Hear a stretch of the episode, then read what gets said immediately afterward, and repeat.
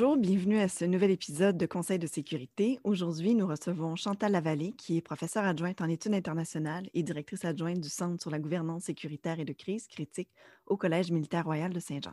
Elle est aussi senior researcher au Peace Research Institute d'Oslo, PRIO, où elle participe au projet de recherche régulière The Integration of Drones in the Norwegian and European Airspaces, dirigé par Bruno Oliveira Martins et financé par le Research Council of Norway.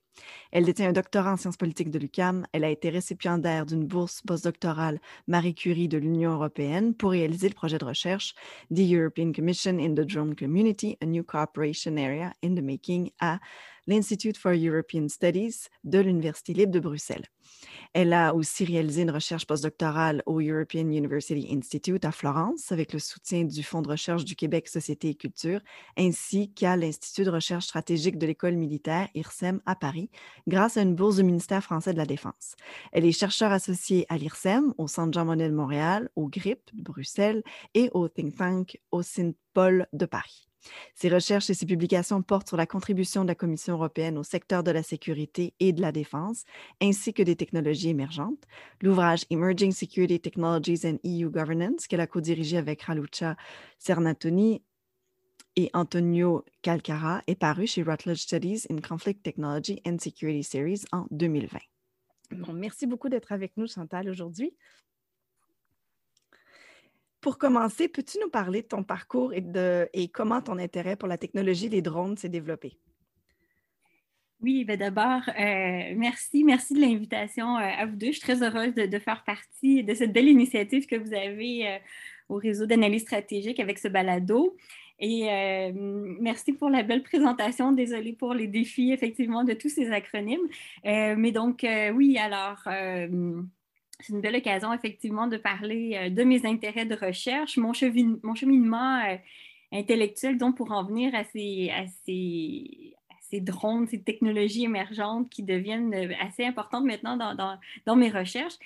tout est parti, en fait, c'est souvent, j'imagine, comme ça aussi, d'une étape à l'autre. Dans le cadre de mon doctorat, je m'étais particulièrement intéressée au rôle de la Commission européenne euh, dans le domaine de la sécurité de la défense, euh, une autre façon de dire comment la Commission européenne, qui a priori n'a pas de compétences reconnues dans les traités sur des secteurs euh, de pointe, de, surtout les questions de défense, arrivait déjà à l'époque à proposer des initiatives, à essayer de faire bouger les choses pour une défense européenne. Et, j'ai poursuivi sur cette lancée-là dans mes différents postdoctorats qui, se sont multipliés effectivement sur comment la Commission européenne pousse l'intégration européenne donc, dans, ces nouveaux secteurs. Et euh, en utilisant toujours ses compétences, évidemment, donc le marché intérieur, la recherche, l'innovation, il y avait un volet qui m'intéressait particulièrement, qui était la recherche. La Commission européenne a réussi, euh, et à l'officialiser en 2007, à inclure euh, la sécurité dans le programme de recherche d'innovation de l'Union européenne. sécurité civile, mais on sait que la sécurité est souvent duale. Et dans ces différents projets, il y avait ce qui m'avait intéressé, la question des drones. Entre autres, c'est des consortiums quand on est dans le cadre des projets européens. Puis il y avait entre autres la participation d'Israël, qui est un pays euh, qui produit évidemment les drones, euh, qui est stratégique. Et puis on fait bref plein d'éléments qui avaient attiré mon attention. Euh, qui, euh, qui finalement avait alimenté ma réflexion quand est venu le temps de faire un projet de recherche euh, et de soumettre pour une des bourses que je souhaitais depuis des années, qui est celle de la, bourse de recherche Marie Curie de l'Union européenne. Et donc, je suis arrivée avec ce projet de voir toujours du point de vue de la Commission européenne comment la Commission européenne, finalement, oui, à travers la recherche, mais déjà à partir de 2010, voulu euh, finalement tenter le terrain en bon québécois pour voir en fait quel était l'intérêt, les besoins euh, pour pousser l'industrie des drones, mais plus que ça, pour éventuellement permettre un usage sécuritaire, évidemment, donc l'intégration des drones dans l'espace aérien. Donc ça, ça avait été le point de départ pour mon projet. Euh, quelques mots sur le projet. Euh, donc, ma bourse Marie Curie, 2017 à 2019, je suis à Bruxelles, donc dans, dans, le feu de l'action parce que c'est une période où s'élabore le, le nouveau cadre réglementaire qui va être l'assise pour une politique européenne pour les drones. Euh, et, c'est ce qui m'intéressait, de voir comment la Commission européenne donne l'impulsion, mais aussi sollicite les différents experts, l'industrie, euh, mais la société en général aussi. Bon, même si la société civile, pourrait revenir, mais euh, en fait, essaie de voir toutes les parties prenantes et quel est l'intérêt, les besoins, quelles sont les modalités et comment la réglementation européenne qui est déjà là pour la sécurité de l'aviation civile doit être adaptée à l'arrivée de ces euh, véhicules non habités, donc ces drones dans un espace aérien partagé. Donc ça, c'était mon projet de recherche qui, se poursuit parce que j'ai encore euh, des publications en cours, donc j'avais amassé les données. Et, euh, mais comment j'en arrive à, finalement garder ce cadre de recherche, c'est que j'ai trouvé un monde fascinant. D'une part, moi, c'est ma spécialisation demeure l'Union européenne, donc c'est intéressant de voir comment l'Union européenne s'adapte à ce domaine de pointe, surtout qu'on sait que la compétition par rapport à la Chine, les États-Unis, euh, dans les technologies, on parle toujours du retard de l'Union européenne. Donc, je me suis intéressée de voir un peu comment se positionnait l'Union européenne. Mais au-delà de tout ça, j'ai fait beaucoup d'entretiens, j'ai passé à plein d'événements pendant mon séjour en Europe et c'est un domaine qui est fascinant, déjà comme chercheuse, mais comme citoyenne de ce monde, c'est un peu notre rapport euh, à une réalité proche du futur, à des technologies qui risquent d'avoir un impact dans, dans nos vies. Donc, euh, il y avait plusieurs aspects qui m'intéressaient. Puis pour conclure sur cette question-là, euh, déjà en 2015, des économistes arrivaient avec The Drone Age, puis il y avait euh, toute une série de littérature qui sortait au-delà de la dimension du drone civil dont on a beaucoup parlé avec l'usage des drones par les Américains dans les zones de guerre, avec tout le débat éthique, légal, extraterritorial que ça soulevait, tout le volet civil qui est en plein essor, et on parlait justement de, de ces visions du monde. Donc, il y a aussi l'aspect et, je peux y revenir un peu plus tard, mais sociétal, l'impact sur euh, nous comme société qui m'a intéressé beaucoup. Donc, j'y trouvais à la fois mon expertise sur l'Union européenne, puis tout un nouveau volet, plein de questions qui sont soulevées par euh, l'essor des technologies émergentes, qui sont émergentes dans la mesure où elles continuent leur développement, mais elles ne sont pas en soi nouvelles. Si on pense à l'intelligence artificielle, aux drones et à la robotique. Donc, c'est un peu ce qui est le point de départ de mon arrivée dans ce domaine euh, de pointe. Mm. Ah, merci beaucoup euh, pour l'introduction. Merci beaucoup d'être avec nous en passant. Chantal et moi, on a fait notre maîtrise ensemble à Laval il y a 20 ans à peu près. Euh, alors, c'est le fun de, te revoir comme ça. Alors, pour la prochaine question, tu as une recherche qui est financée par le Conseil de recherche de la Norvège qui porte sur la place des drones dans l'évolution de la sécurité. entre autres, dans le contexte de ce projet-là, tu poses la question dans quelle mesure l'intégration des drones transforme l'imagination sociotechnique? Est-ce que tu peux nous en dire un peu plus sur euh, ce projet de recherche-là? Oui, avec plaisir.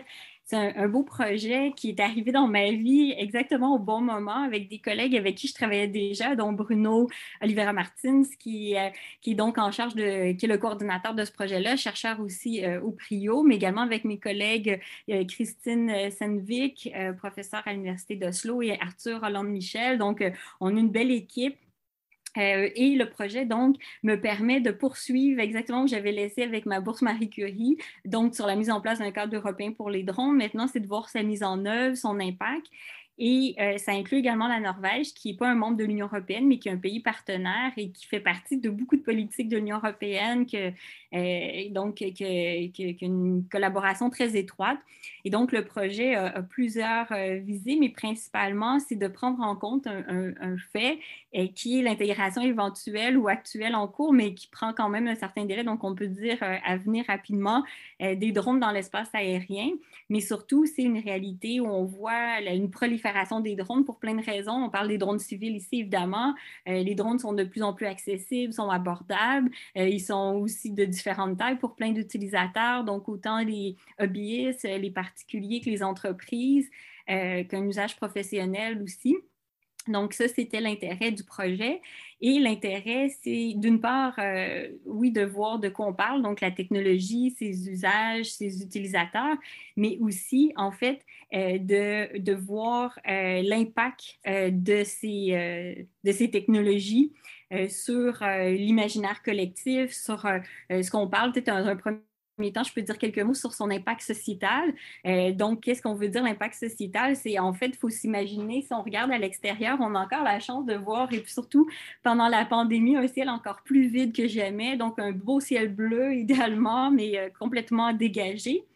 Et euh, ce, qui, ce qui nous qui nous est annoncé, c'est éventuellement un ciel où on verra de plus en plus, euh, évidemment, de, véhicules, de drones de, différentes formes pour différents usages, probablement euh, se promener dans, ce ciel, dans cet espace aérien.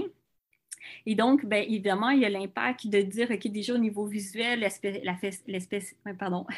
l'aspect sonore, euh, je veux dire trop de choses en même temps. J'essaie de bien tenir le temps et de ne pas trop parler, mais de dire quand même assez pour pour donner un sens à, tout ça.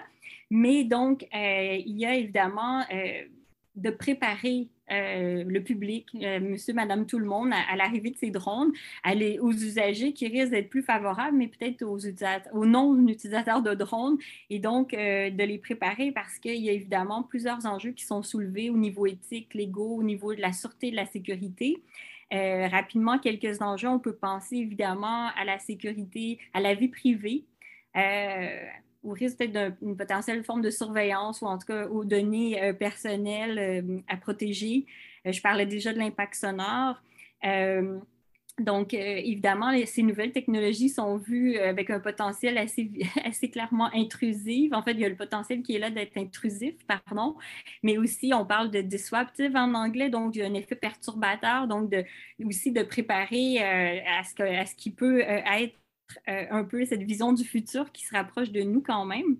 Euh, parce que si je peux mentionner au passage déjà, mais au sein de l'Union européenne, ce qu'on est en train de mettre en place, et on l'a personnalisé, on l'a européanisé, on parle de l'USpace pour euh, on Air Traffic Management et c'est de préparer un espace en fait automatisé, mais où en fait on va s'assurer que euh, tous ces drones professionnels, euh, évidemment on parle d'un contexte urbain, donc a priori les drones pour usage personnel vont être à garder en dehors de ces zones, mais un usage de différents utilisateurs euh, pour assurer évidemment éviter le risque de collision, mais de s'assurer la coordination.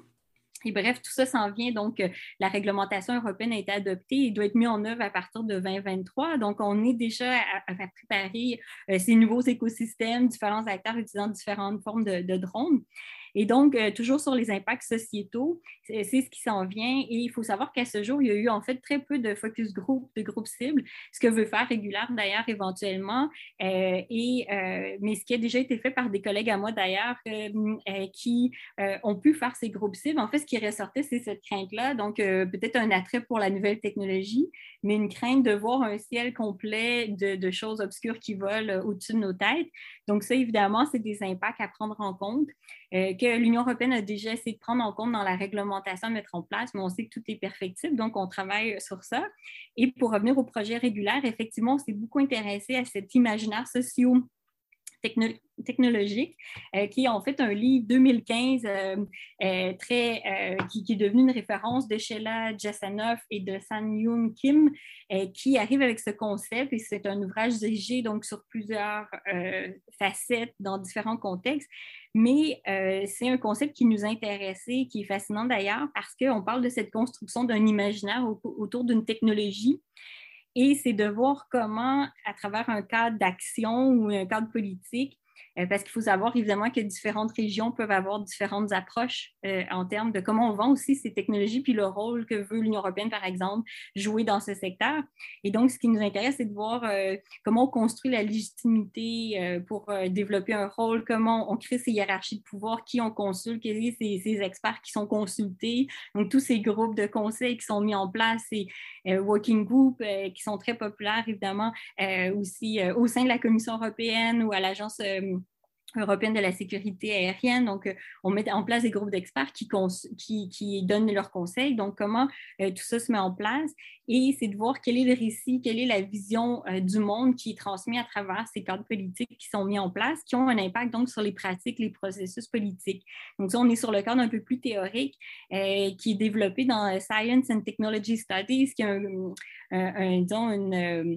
un cadre de un cadre de,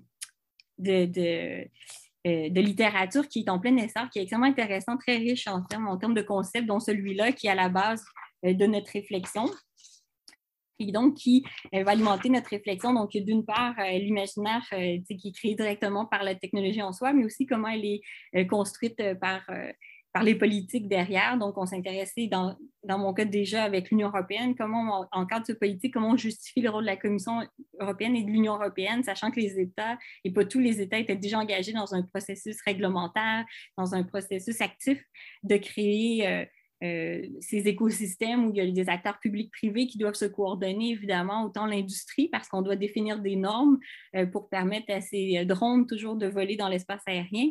Et dans la fabrication, on a besoin de connaître la réglementation pour être sûr que les drones sont réglementaires. Et euh, d'ailleurs, euh, à titre euh, d'exemple, mais dans la réglementation européenne, il est prévu qu'il va y avoir le label CE, donc validé que les drones qui vont voler dans l'espace aérien auront suivi la réglementation évidemment européenne.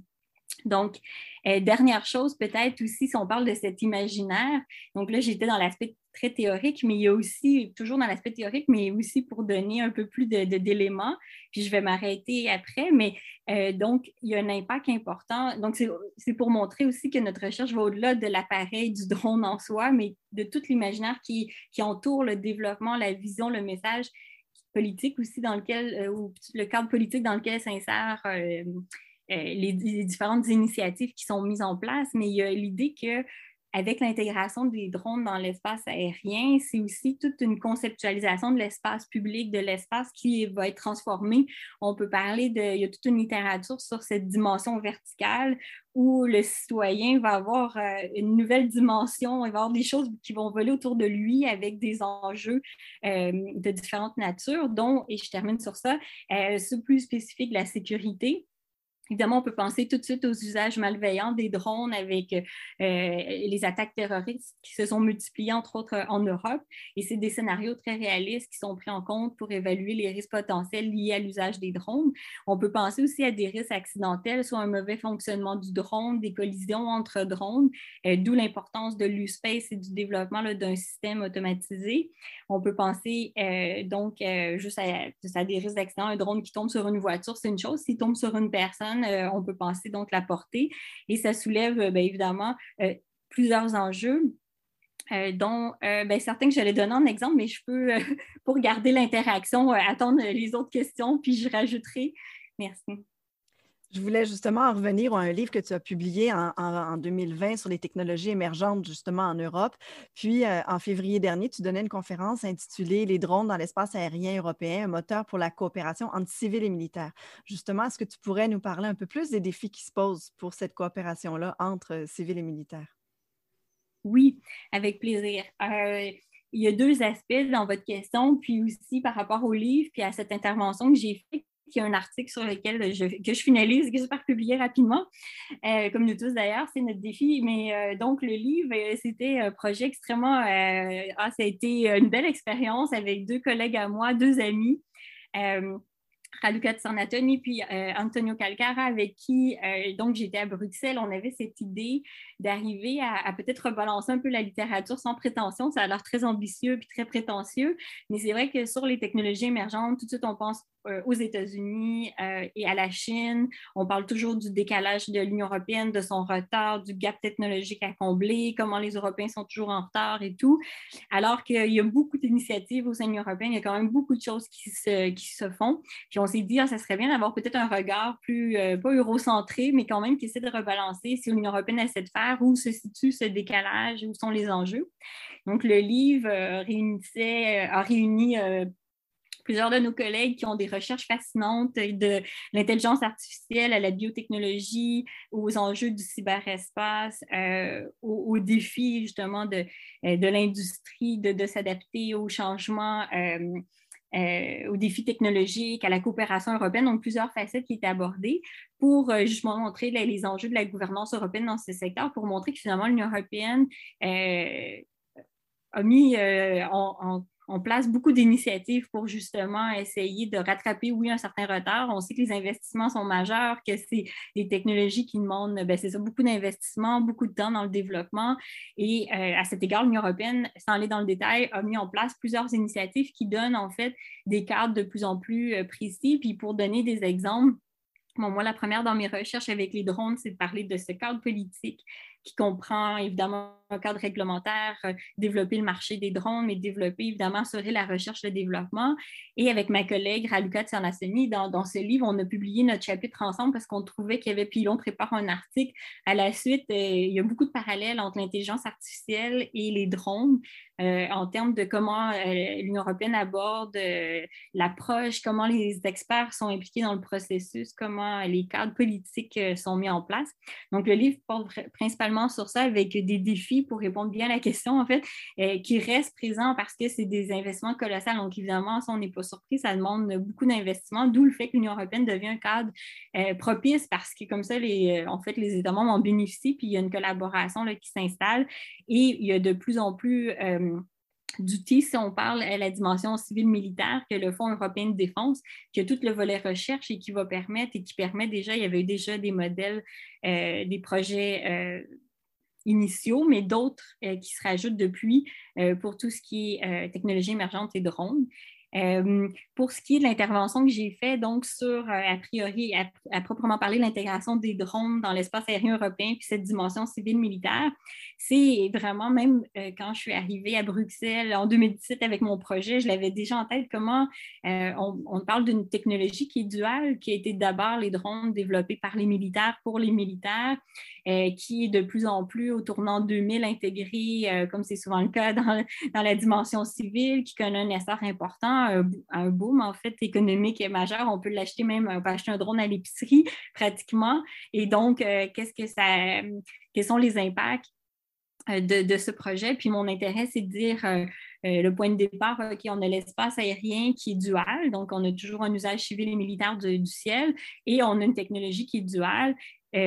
Mon propos porte sur le fait que à la fois la Commission européenne, j'en ai déjà parlé, s'intéresse à l'intégration des drones civils avec un cadre réglementaire, la recherche, euh, le développement et la mise en place d'un marché. Et ce qui m'a intéressé, c'est de joindre l'autre facette, puis ça permet d'avoir une, euh, une, image plus complète au sein de l'Union européenne, c'est que l'Agence européenne de défense, euh, en fait, les militaires ont la même prétention, veulent utiliser les bénéfices aussi de, de, de ce cadre réglementaire pour les drones civils pour utiliser le ciel aussi pour voler leurs drones militaires, soit en mode civil, mais pouvoir aussi intégrer euh, les drones militaires dans le ciel européen, parce que pour l'instant, étrangement, le ciel euh, est encore euh, divisé. Donc, si les militaires voulaient déplacer les drones civils à travers l'Europe pour se rendre dans les zones de conflit, ils devaient, ils doivent, ils doivent, en fait, on est dans la zone de transition, obtenir les autorisations des partenaires. Alors que l'idée, c'est d'avoir ce ciel, on parle d'un ciel unique européen déjà, donc d'avoir euh, d'abolir les frontières aussi dans le ciel. Et donc, pour les militaires, ça aurait plusieurs avantages. Donc, il y a cette facette-là il y a aussi l'intérêt pour les militaires de voir qu'est-ce que les civils font en Europe, donc qu'est-ce que la Commission européenne est en train de faire pour voir l'impact sur euh, déjà leur utilisation du ciel, mais aussi pour être sûr que, par exemple, il n'y ait pas de risque aux infrastructures critiques des militaires à leur accès au, ciel. On sait que l'espace aérien, le ciel, c'est un continuum, donc ils doivent s'assurer la sécurité de l'ensemble de leur espace. Donc, c'est euh, des questionnements que je soulève dans l'article, euh, dans une vision bourdieusienne. Donc là, je m'amuse en cadre théorique, mais de voir comment cette communauté de l'aviation euh, traditionnelle doit maintenant gérer l'arrivée de nouveaux types d'utilisateurs qui n'ont pas nécessairement aussi euh, la même sensibilité à la sécurité dans l'espace aérien ou les connaissances. Et euh, il y a plusieurs donc euh, rapports de force qui s'installent et je vais m'arrêter là. Mais donc, en gros, c'est les questions que j'abordais, que j'aborde donc dans cet article et dans, l'ouvrage. merci. Alors, est-ce que tu peux nous parler maintenant un peu de l'impact de la pandémie, de la COVID, sur l'utilisation de la technologie dont tu nous parles, sur la gouvernance européenne? Oui, avec plaisir.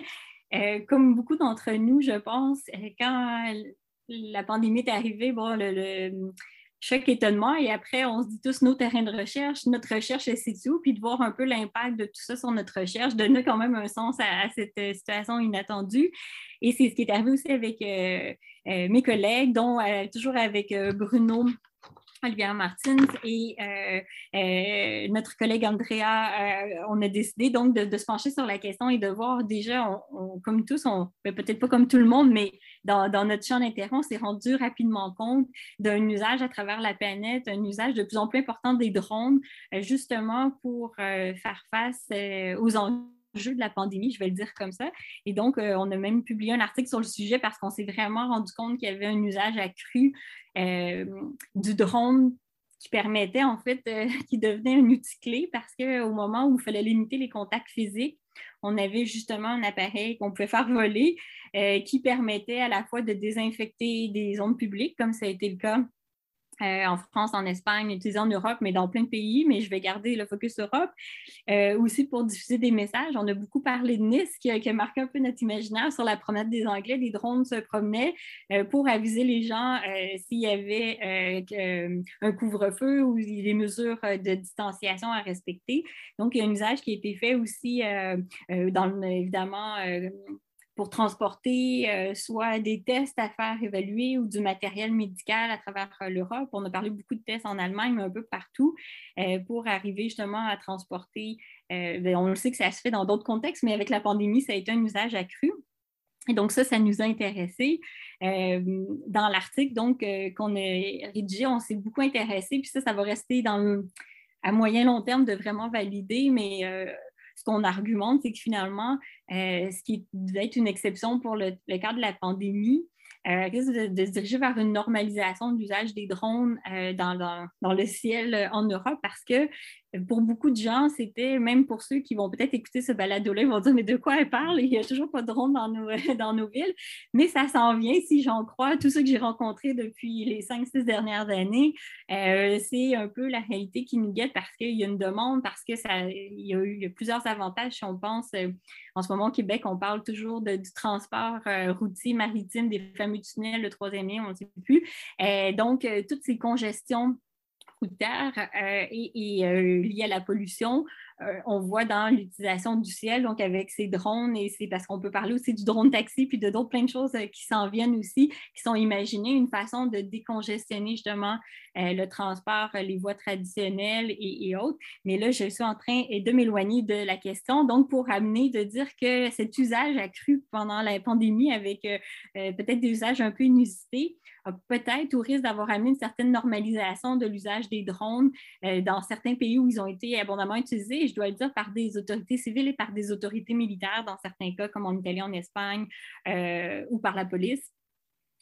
Et euh, ce qui est intéressant, par exemple, c'est de voir, puis en revisant mes notes, puis en essayant de voir d'être le plus à jour, je voyais que, par exemple, à Nice, qui avait été l'exemple que j'ai mentionné, qui était un exemple qui avait marqué beaucoup l'imaginaire aussi en Europe, euh, la police, comme en Belgique d'ailleurs, s'est fait rappeler à l'ordre par la Cour constitutionnelle encore en janvier dernier pour dire que ça ne peut pas être un usage euh, régulier parce qu'il y a des risques de, surveillance ou de dérapage de l'utilisation normale des drones, mais que s'il y a une autorisation préalable pour des cas particuliers, ça va être ça va être possible pour les policiers de pouvoir utiliser les drones. Euh, et même chose, on avait vu en Belgique pendant le pic de la pandémie, la Cour constitutionnelle ou l'équivalent qui avait rappelé aussi euh, qu'on pouvait pas, on devait arrêter d'utiliser les drones pour une surveillance des individus parce qu'il y avait un risque que ça soit disproportionné par rapport à, l'objectif visé, mais qu'on pouvait utiliser pour un objectif général de voir les mouvements de population pour dire qu'il n'y a pas d'attroupement. Donc, euh, pour répondre à la question, euh, c'est clair que euh, ce qui s'en vient, c'est de voir en fait comment concilier un usage des drones, mais être sûr que le cadre réglementaire qui est prévu est toujours adapté, puis il va aussi bien permettre en fait les objectifs visés par euh, ces utilisations qui ont été accrues pendant la pandémie dans différentes formules et qui risquent de laisser des traces en fait dans, dans leur utilisation euh, à venir. Une fois la pandémie terminée, si elle se termine un jour, mais une fois cet effet d'urgence, en fait, c'était sur ça qu'on jouait dans l'article, sur l'exceptionnalité la dimension exceptionnelle qu'on est en cas d'urgence sanitaire ou d'urgence qui justifie des moyens exceptionnels. Une fois que cette urgence-là va être levée, elle est levée évidemment dans plusieurs endroits, jusqu'où maintenant on peut encore autoriser l'accès, euh, l'utilisation de ces nouvelles technologies. Et, justement, parlant de, contexte et, d'urgence même, euh, on en est, euh, dans, tout un contexte de sécurité présentement avec euh, la crise en Ukraine. Est-ce que tu pourrais nous parler de, l'impact des nouvelles technologies sur, sur ce qui se passe présentement et sur ce que tu appelles, toi, un nouvel écosystème? Oui, avec plaisir déjà pour préciser, parce qu'il y aurait beaucoup à dire, puis là, je vois déjà le temps qui file, je ne veux pas déraper. Je pense qu'on parle de l'intervention russe euh, en Ukraine, il y a beaucoup à dire. Euh, je n'irai pas sur l'usage des technologies qui sont faites par les Russes. Je, je vais peut-être euh, concentrer parce que comme la question que vous me posez fait allusion à une intervention que j'ai faite récemment à l'Université de Bishop sur justement où je parlais des nouveaux écosystèmes de défense et de voir un peu où se situe le Canada. En fait, ce que, je peux dire pour les quelques minutes que j'ai pour répondre à la question, c'est déjà de voir que, euh, si encore là, je garde le focus Union européenne-Europe, euh, de voir l'intervention russe euh, en Ukraine, même si déjà depuis janvier, il y avait quand même des, signaux d'alerte qui avaient été mentionnés, je pense qu'il y a eu vraiment beaucoup de super étonnement et le choc qui est confirmé par tous les représentants européens maintenant de dire ben, la guerre est revenue en Europe. Et ça, c'est un choc psychologique. Ça, si on parle encore d'un imaginaire, il faut savoir que l'Union européenne a été créée justement pour éviter, après la Deuxième Guerre mondiale, euh, permettre qu'à travers une intégration surtout économique, les pays ne pensent plus à se faire la guerre, puis de créer un espace de paix, bon, de sécurité. On peut aller sur toutes les, le narratif de l'Union européenne, mais l'idée de paix était toujours au cœur du projet européen. Puis c'est clair que du projet européen, pardon. Et dans les dernières euh, ben, décennies, on peut dire, euh, pour euh, travailler sur l'Union européenne depuis longtemps, il y avait toujours ce, rapport-là où on se dit, dans les nouvelles générations qui n'ont jamais connu la, guerre, commencent même donc, à monter du euroscepticisme, beaucoup de critiques envers l'Europe de ne pas voir. et en fait, bref, pour revenir au point, maintenant, tout commence en disant la guerre est revenue en Europe, donc il faut agir. Et il y avait déjà une tendance pour relancer, euh, plusieurs initiatives pour relancer la défense européenne, mais là, la guerre en Ukraine euh, euh, juste, confirme qu'on n'est plus dans une perspective de, il y a un besoin imminent et donc il y a beaucoup d'initiatives qui, se, sont multipliées déjà depuis, le début de l'intervention pour soutenir l'Ukraine, mais aussi pour mieux préparer l'Union européenne à un contexte géopolitique qui est complètement transformé. Donc, quelques exemples parce que je vois l'heure, mais il y avait déjà dans le narratif européen de parler d'une autonomie stratégique qui venait surtout des Français en disant, bon, les autres disaient, ouais, l'autonomie stratégique, ça sonne très français, euh, tout ça, alors que euh, le discours, justement, en France, on disait toujours, oui, mais l'autonomie stratégique, ça peut toucher plusieurs secteurs, c'est aussi euh, les domaines névralgiques. Et là, on a vu dans les dernières années, pas seulement depuis la guerre en Ukraine, mais que ah, finalement, l'autonomie stratégique faisait son chemin, mais là, euh, avec l'intervention en Ukraine, c'est comme si c'est devenu évidemment un narratif accepté par tous les Européens en disant oui, l'autonomie stratégique. Et depuis au moins deux ans, on discutait un nouveau livre blanc de la défense, mais qui n'a jamais existé en Europe, une stratégie, disons, on va dire une vision stratégique. Il y avait eu quelques tentatives. Chaque fois, on avait des documents assez généraux, des visions du monde, des menaces à identifier. Là, la guerre en Ukraine euh, est venue est venu euh, fixer les choses, on peut dire. Donc, on a une vision qui est beaucoup plus affirmée, qui est dans le présent. Le document commence en disant la guerre est revenue en Europe. En fait, le document qui était discuté pendant deux ans devait être soumis en février. Il a été, je ne sais pas s'il a été réécrit, mais on nous dit qu'il a été révisé à la lumière des événements et il a été adopté euh, le 21 mars. Euh, le 21 mars par le Conseil de l'Union européenne où les ministres siègent et, et et là, on met clairement que ce document-là doit assurer la protection, donc en fait, euh, assurer, euh, renforcer l'autonomie stratégique de l'Union européenne. On parle de souveraineté européenne, on parle de réduire les, dépendances stratégiques et avec une série d'initiatives, notamment euh, pour stimuler l'innovation technologique à investir donc dans des secteurs de pointe, mais aussi, donc on en parlait tout à l'heure, limiter les, décalages avec avec les partenaires, et, mais surtout les dépendances stratégiques. On a beaucoup parlé des semi-conducteurs, mais on peut parler de la souveraineté numérique, de la souveraineté technologique euh, en général. Et donc, je ne vais pas aller trop dans le détail, mais plusieurs initiatives qui ont été euh, liées. Et dans ce document-là, évidemment, on, on, veut renforcer les partenariats, dont avec l'OTAN, mais les partenariats bilatéraux avec les États-Unis, évidemment, mais aussi avec le Canada. Euh, pour assurer, donc, euh, oui, une défense européenne, mais une meilleure préparation, une meilleure coordination avec les alliés face à ce qui se déroule aux portes, évidemment, euh, de l'Union européenne, dans un contexte, évidemment, où l'Union européenne y voit un lien parce qu'on le sait que l'origine, ben l'origine, ça serait difficile si on en croit le narratif de Poutine de vraiment trouver le point de départ, mais on sait qu'en 2014, ce qui a mis, euh, ce qui a augmenté les tensions, c'était quand même un accord de coopération politique et économique entre l'Union européenne et l'Ukraine et qui avait amené déjà euh, euh, euh, les premières réactions. Donc, euh, c'est sûr que pour l'Union européenne, il y a un lien direct avec ce qui se passe, mais pour finaliser sur la question, effectivement, on a ajusté en fait toutes les initiatives pour assurer que euh, la défense européenne soit concrète et efficace.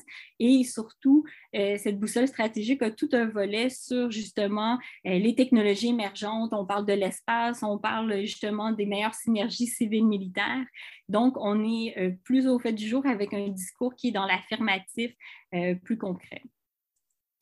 Puis, euh, dernière question, si on peut parler un petit peu du, Canada. Est-ce que tu peux nous parler des défis pour le Canada euh, dans le, domaine dont on parle euh, aujourd'hui?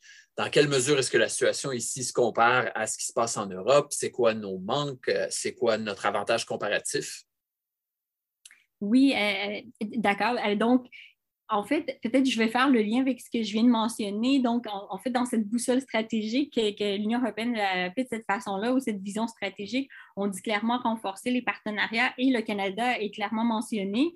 On sait que euh, justement sur les technologies émergentes, euh, il y a déjà un discours, euh, évidemment, le partenaire stratégique Canada-Union européenne est déjà bien établi depuis longtemps.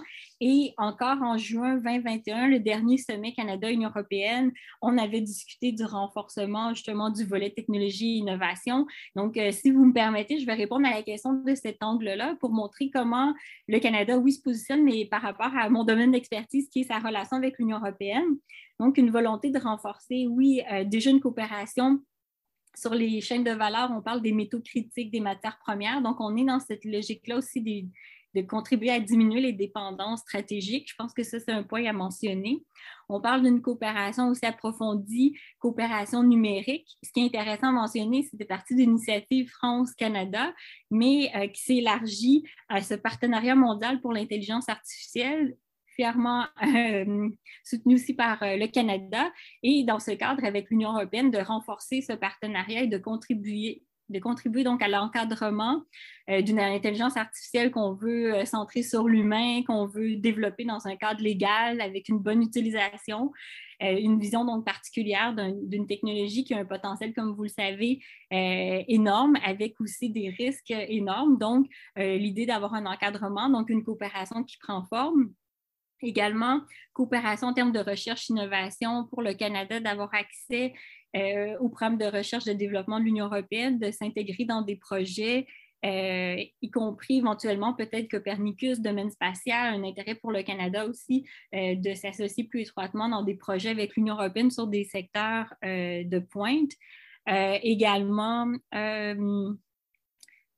en fait, évidemment, je pense que, comme on l'a vu avec euh, le document de l'Union européenne, il y a la perche qui est tendue aux partenaires, donc au Canada, mais cette idée, je pense, pour le Canada de renforcer son partenariat aussi sur ces enjeux-là qu'on parle souvent peut-être euh, de façon secondaire. Quand on parle de la coopération Canada-Union européenne, on sait que ce qui a beaucoup marqué l'imaginaire, notre imaginaire canadien, c'est le, le fameux CETA, cet accord de libre-échange euh, Canada-Union européenne qui, qui, est en vigueur progrès partiel en ce moment et dont on a beaucoup parlé, euh, mais moins de ce volet euh, innovation, recherche, technologie.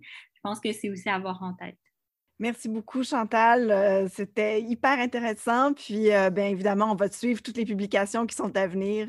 Puis, on, y fera référence, évidemment, euh, sur le site du réseau d'analyse stratégique, où tu es chercheur également dans notre réseau. Alors, merci beaucoup. merci. à vous.